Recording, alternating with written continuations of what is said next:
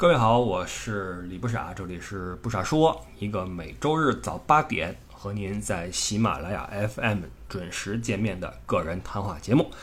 呃，今天我们会把主题重新聊回到之前我们开始过的，呃，以一个时间顺序来聊蜀地、聊四川的这么一个主线上来。那之间呢，因为去了趟北京，然后东跑西跑啊，跟艾迪聊了两期节目啊。今天我们把这个主线拉回来。呃，但是在开始正题之前呢，先说点别的事儿啊。为什么在正题之前说，而不是之后说？因为我发现很多人是听不到最后几分钟的啊。这这这是我自己的问题啊。就是那期节目让我发现，就是我在有一期节目最后五分钟提到了我的女儿呃诞生的这个问题，然后很多人不知道啊。很多人到了两期之后，我都跟艾迪去聊带娃的感受的时候，才说啊，你什么时候有娃了？就让我发现啊，这个值得反思，就是你的节目无法让人听到最后五分钟。当然，这个这个事儿我自己有有数，因为这种聊历史的方法，连我自己都觉得干，因为它缺少人物在里面。就是人啊，在人文世界里，人是最重要的。你聊那些精神什么？事件什么趋势什么的，没有人的话，永远是缺少最亮眼的色彩的哈。所以一切的一切都是以人为本。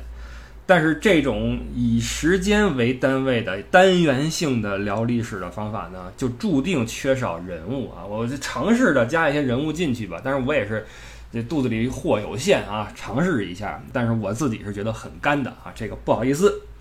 然后。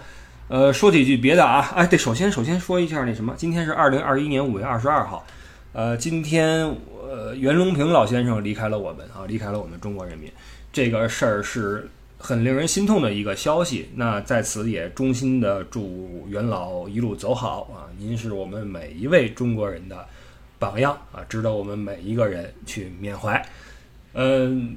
元老的国民缘是非常好的，大家发现没有？就是为中国啊做出过贡献的人是很多的，但是能像袁隆平老先生这样深入到我们百姓心中，然后甚至今天在长沙把大家上街夹道相送啊，送别这个元老，能享有这样待遇的人是不多的，足以说明袁隆平老先生他在我们国民的心中的这个地位是很高很高的。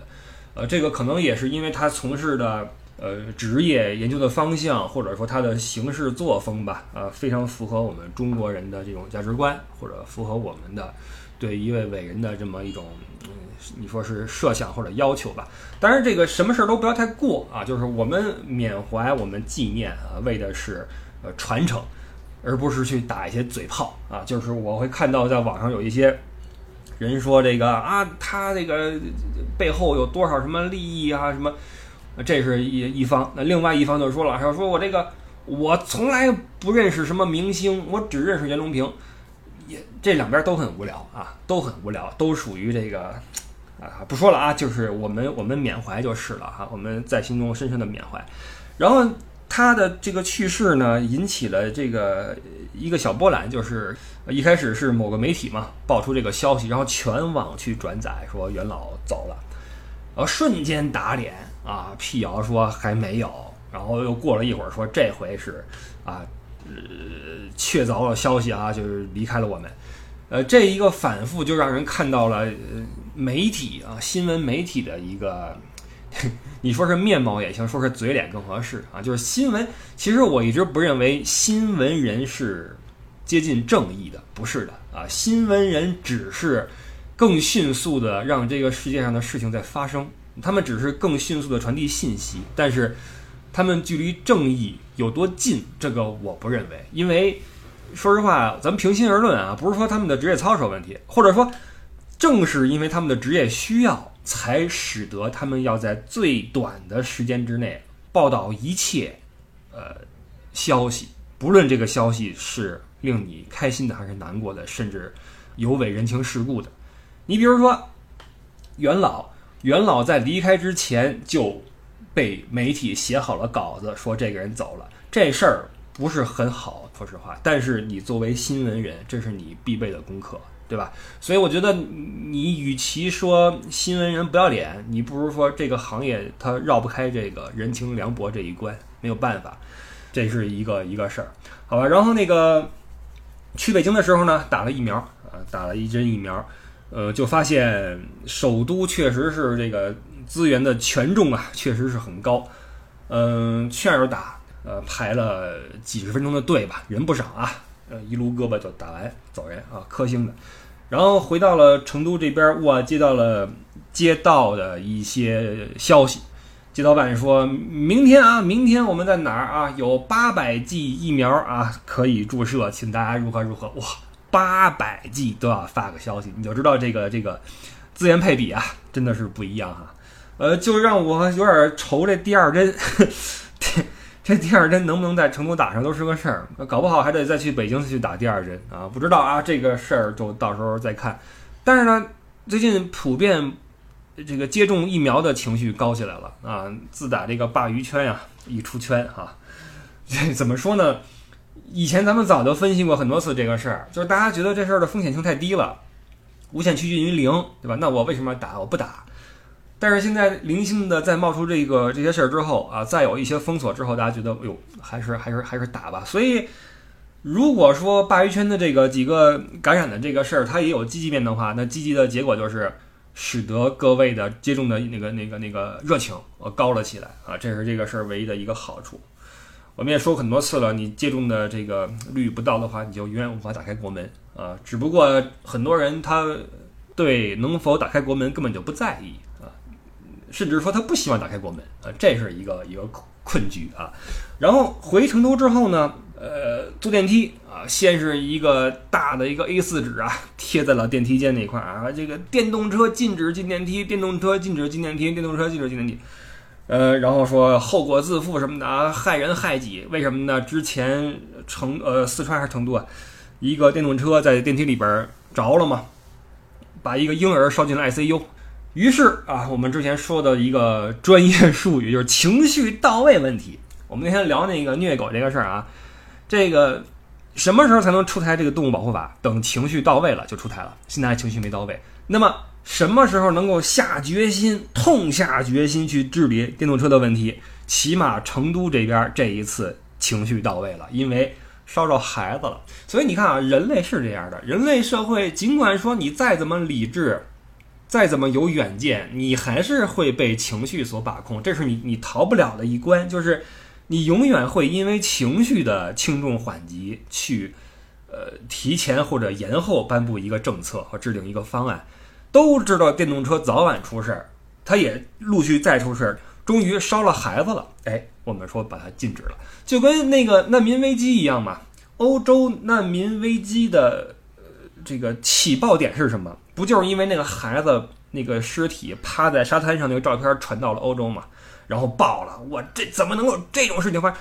趴着的如果是个成年人没事儿，十个成年人可能也没事儿，但一个小孩往那儿一趴不行了，这就叫情绪到位了。所以人人是会被情绪所影响的，包括政客啊，包括规则的制定啊，这个是一个挺逗的一个事儿。总之啊，这个电动车不要上楼啊。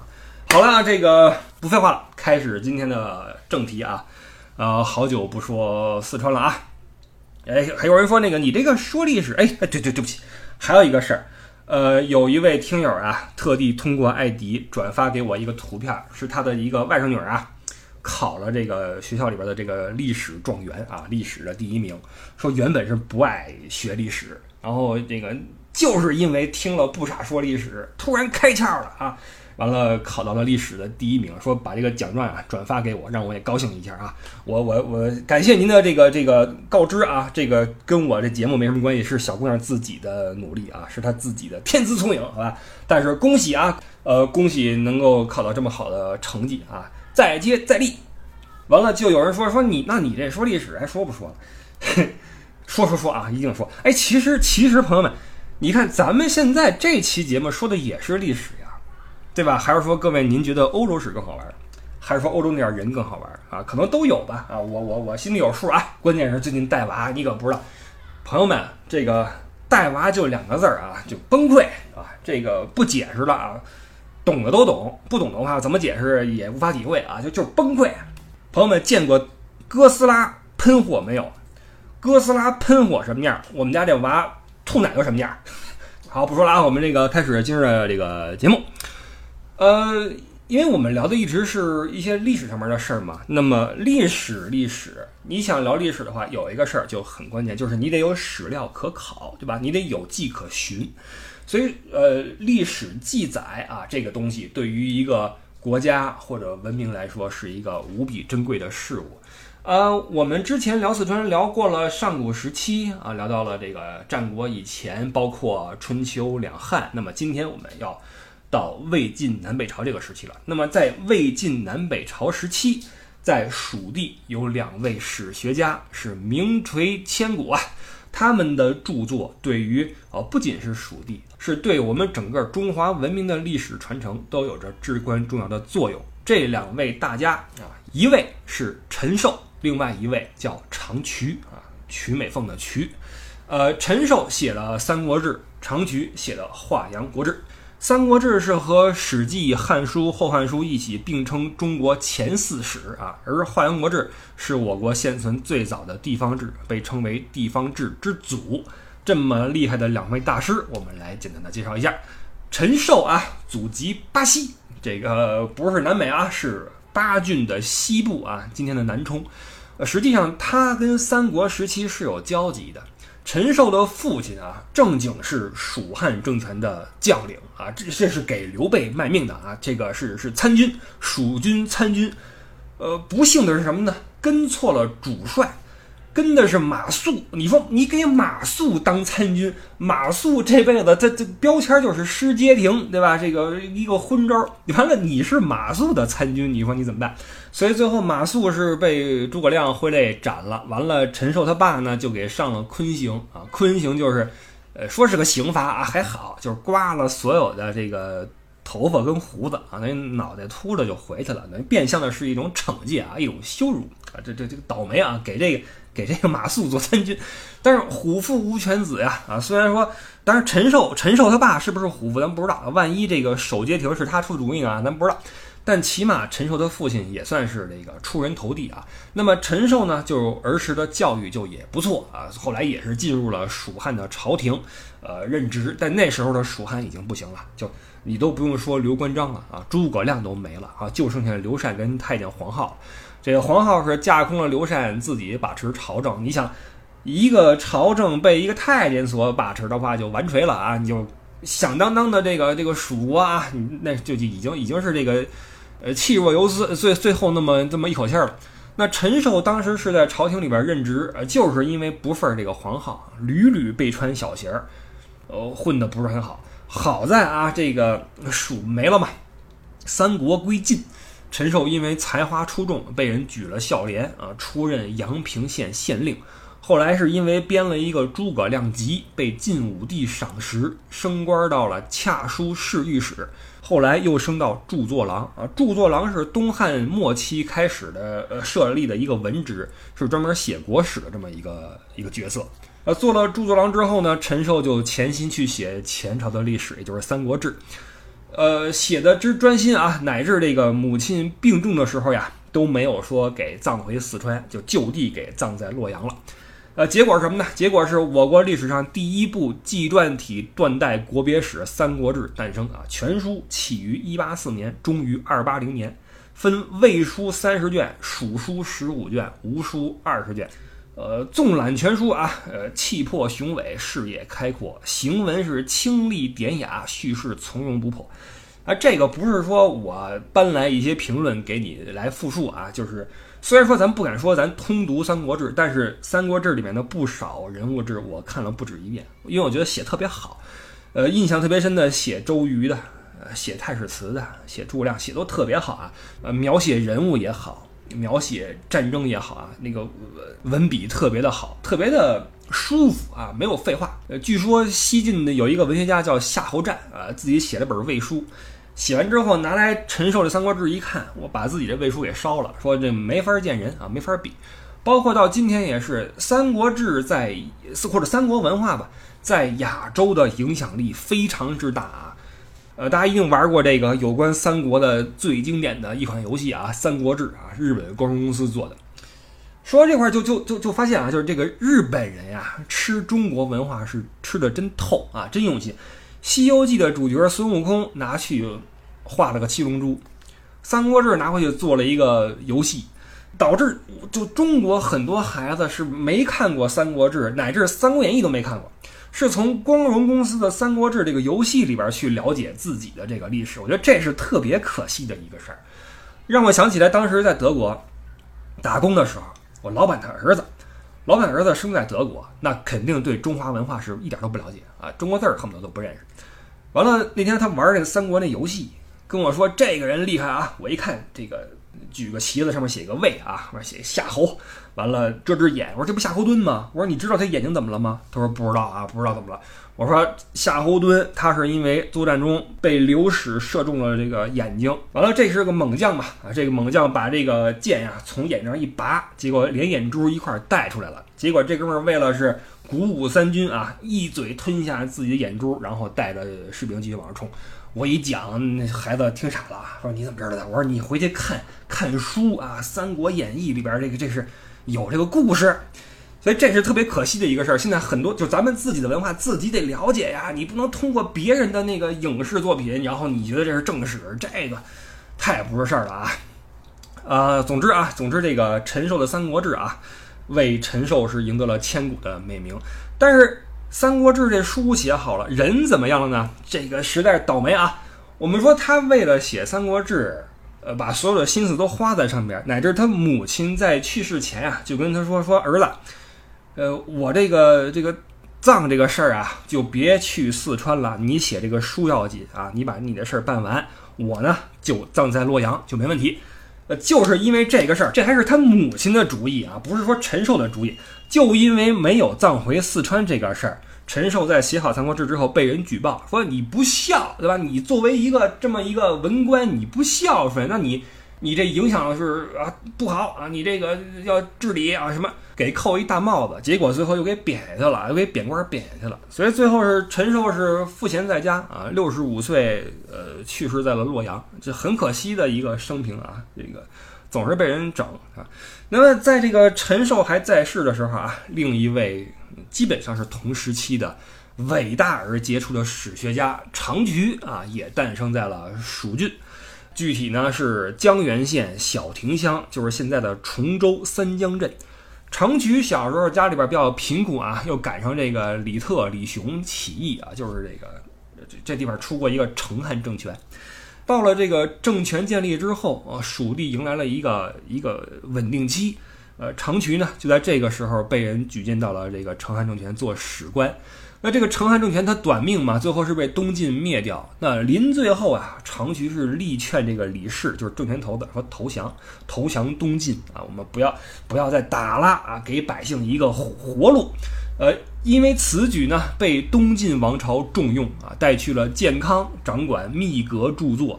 秘阁就是宫廷里边收藏最珍贵的书籍的地方嘛，所以长渠在查史料这块有着得天独厚的优势。完了，是什么促使他闷头去做学问呢？因为他是去了健健康是哪儿？健康是今儿的南京啊。一个四川人去了南京，这跨度之大啊！完了，他那个以他的性格什么的吧，在南京就不太被人接受啊，总被人排挤。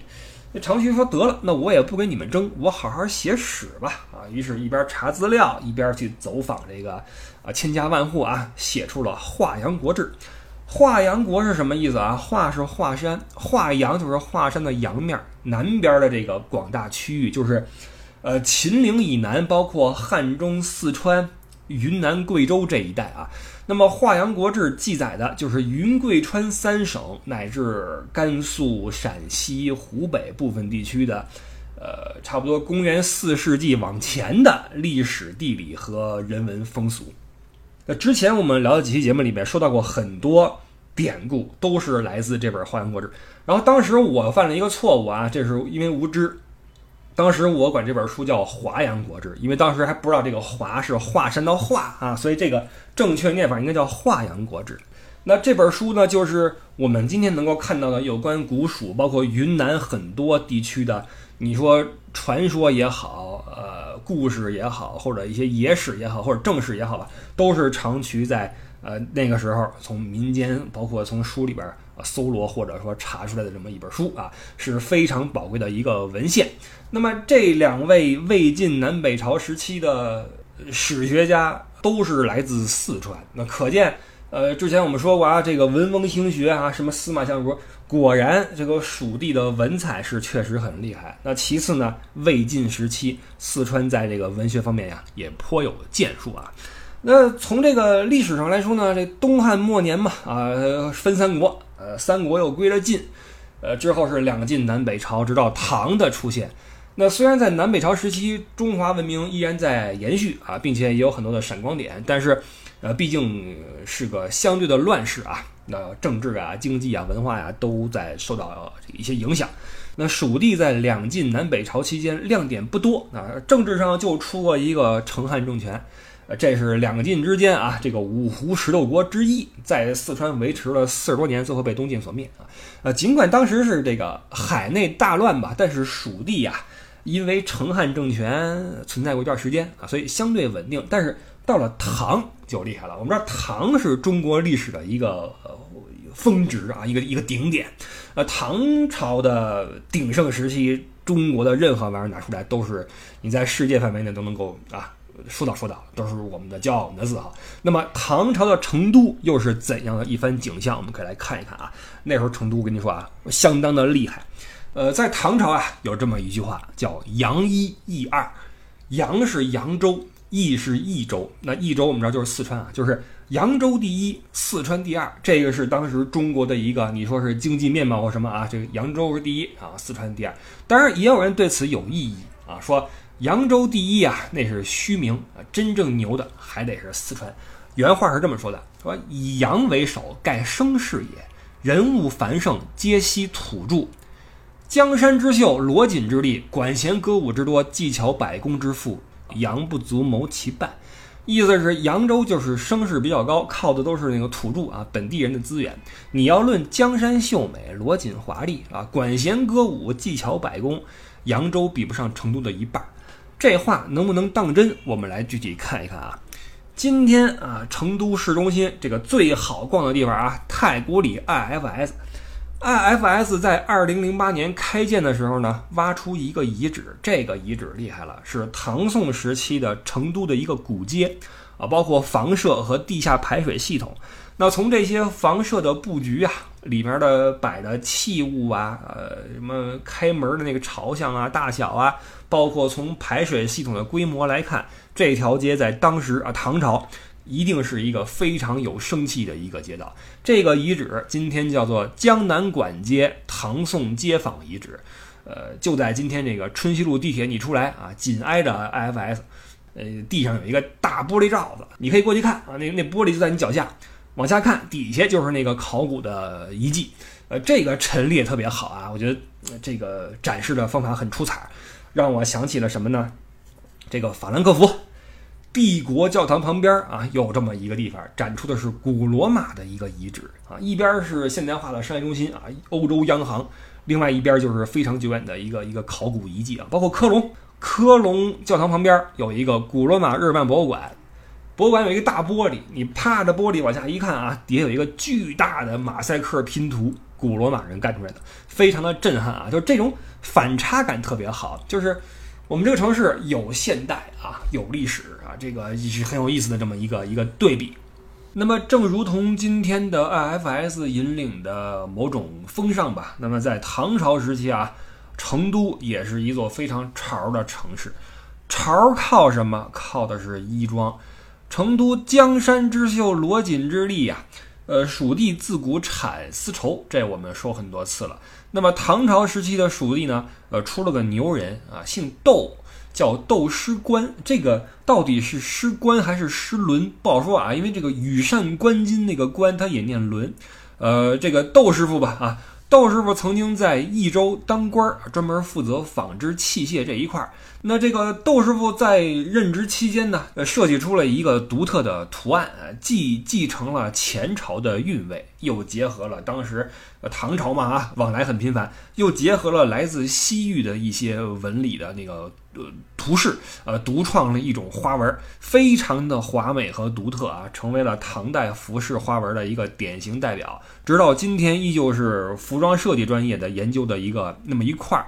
那么这个窦师傅呢，因为曾经受封陵阳郡开国公，所以他的设计叫陵阳宫样，大家可以搜一下啊，非常的漂亮和有气质。所以这个窦师傅可以堪称是唐朝的，你说是范思哲啊、皮尔卡丹什么的啊，能穿上这么一件衣服，你不得了。当时的蜀锦不仅是一如既往的是上供朝廷的贡品啊，更是远销海内外，成为潮流的引导者。可见罗锦之力名不虚传。那么管弦歌舞之多啊，呃，唐朝时期有句话叫“蜀戏冠天下”，说这蜀地的戏剧形式啊非常丰富。呃，往古了说啊，那个反映礼兵治水；呃，再新一点的演绎这个两汉充军啊等等。总之是神话传说也好，是社会现实也好，只要是你听说过的啊，你见过的，成都人都能给你变成戏剧，给你演出来啊。什么歌舞讽刺剧呀，呃，武打戏呀，猴戏呀，木偶戏啊等等。那这个戏曲戏曲嘛，戏一发达了，曲肯定也要跟上。那这一块成都又厉害了。二零一零年，成都的龙泉驿，呃，出土了一个官床，四周刻了二十四个祭月图啊，上面是二十四幅呃祭月画像的石刻，展现了唐朝的宫廷乐队的一个配置。二十四张图是二十四个祭工啊，五祭两个人，剩下的乐伎是二十二个人。衣着华丽啊，发型考究啊，手里边是各种的乐器啊，琵琶、腔鼓、呃笙啊、箫啊等等的啊，可见当时成都的呃上流社会啊，在这音乐方面是非常的考究。呃，杜甫有首名诗，这个后半首大家都知道啊，前两句是“锦城丝管日纷纷，半入江风半入云”，此曲只应天上有人间能得几回闻啊，这是杜甫描述成都。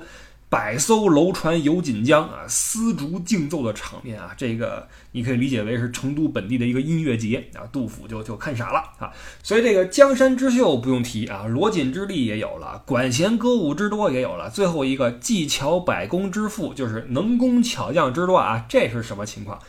蜀锦就不提了啊，提蜀锦属于欺负人。说说造纸啊，成都因为气候的原因盛产蜀麻。这是造麻纸的一个上好的原材料啊，所以成都当时产的麻纸是朝廷专用贡纸啊，可以说是唐朝的官方御用纸张，大部分产自成都。呃，除了纸之外啊，瓷器还很厉害。我们之前提到过一嘴邛崃啊，邛崃除了传统酿酒很厉害啊，还一度产瓷，而且这地方是中国彩绘瓷的发源地啊。琼窑，邛崃的这个窑啊叫琼窑。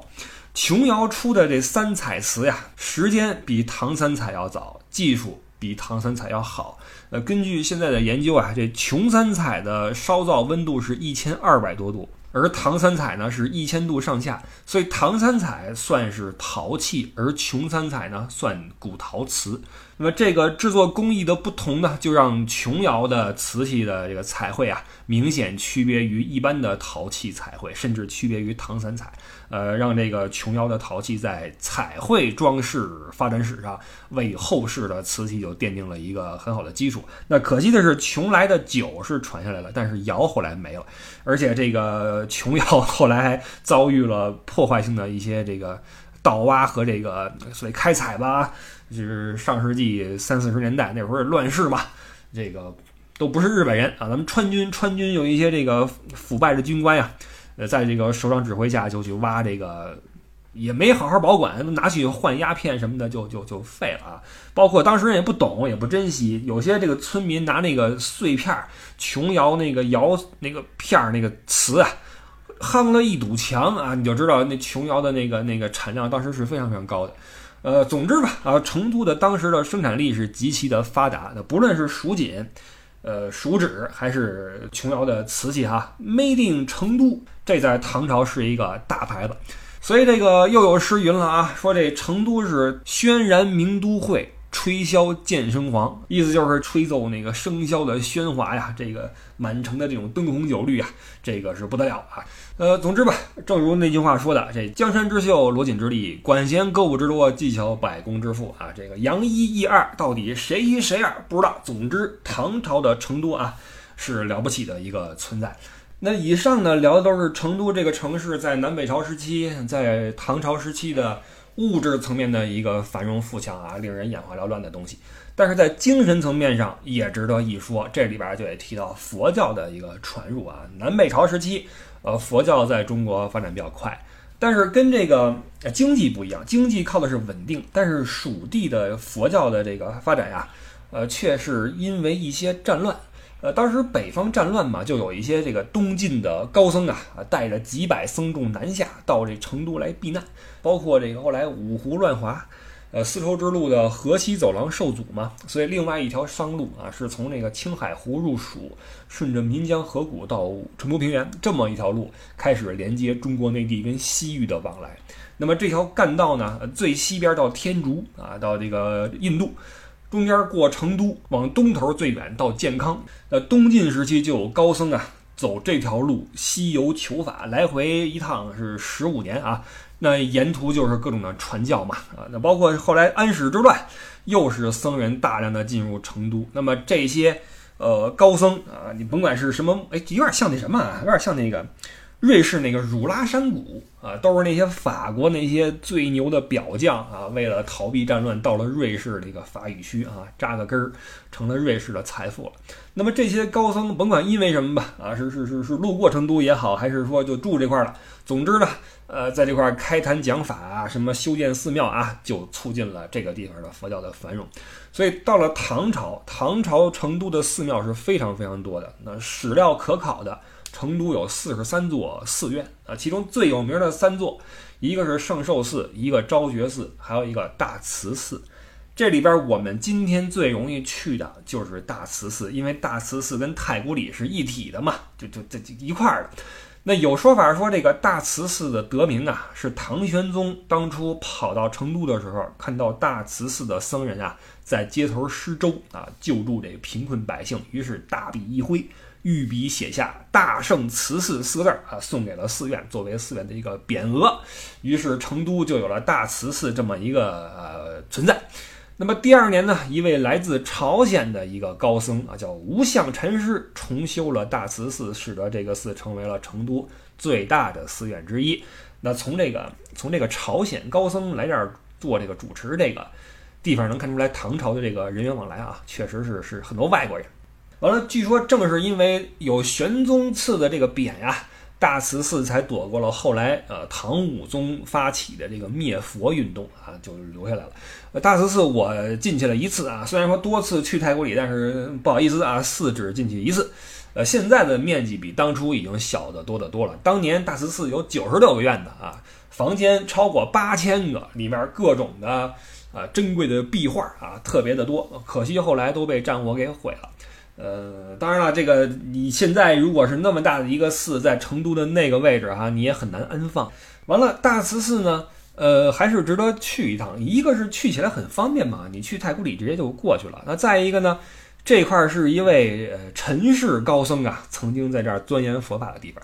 这位高僧老家河南，名字呀没有定论啊，有说叫陈一的，也有说叫陈什么的啊，呃，就说姓陈吧。呃，这位陈姓的僧人呢，也是因为战乱离开洛阳，前往成都，辗转各大寺院去学习和受戒。五年之后啊，这位出家人觉得在成都已经学差不多了，呃，这个地方的这个寺院啊，什么这个经啊，已经无法满足我的需求。那想要学更高深的佛法的话，只能去这个佛教发源地了。于是，这位青年才俊啊，离开了成都，开始为人生的一个壮举去做准备，就是西游取经。那么这位高僧的法号大家都知道了啊，法号玄奘。那玄奘曾经在成都钻研佛法五年，其中当然也包括在大慈寺出没。呃，有人说这个地方是唐僧当时住的地方，其实不准确啊，因为玄奘最早落脚的是空慧寺，后来又迁去了多宝寺。但是空慧寺跟多宝寺现在都没了啊，呃，空慧寺是完全没了，多宝寺还剩一个亭子，是一个一个城外的一个公园儿。呃，唯独大慈寺还在啊，还还保留，所以这个地方就成为了一个人们把成都跟玄奘能够连接起来的一个纽带啊，一个载体。呃，这就寄托一些我们的一些念想吧，啊，有点像那什么呢？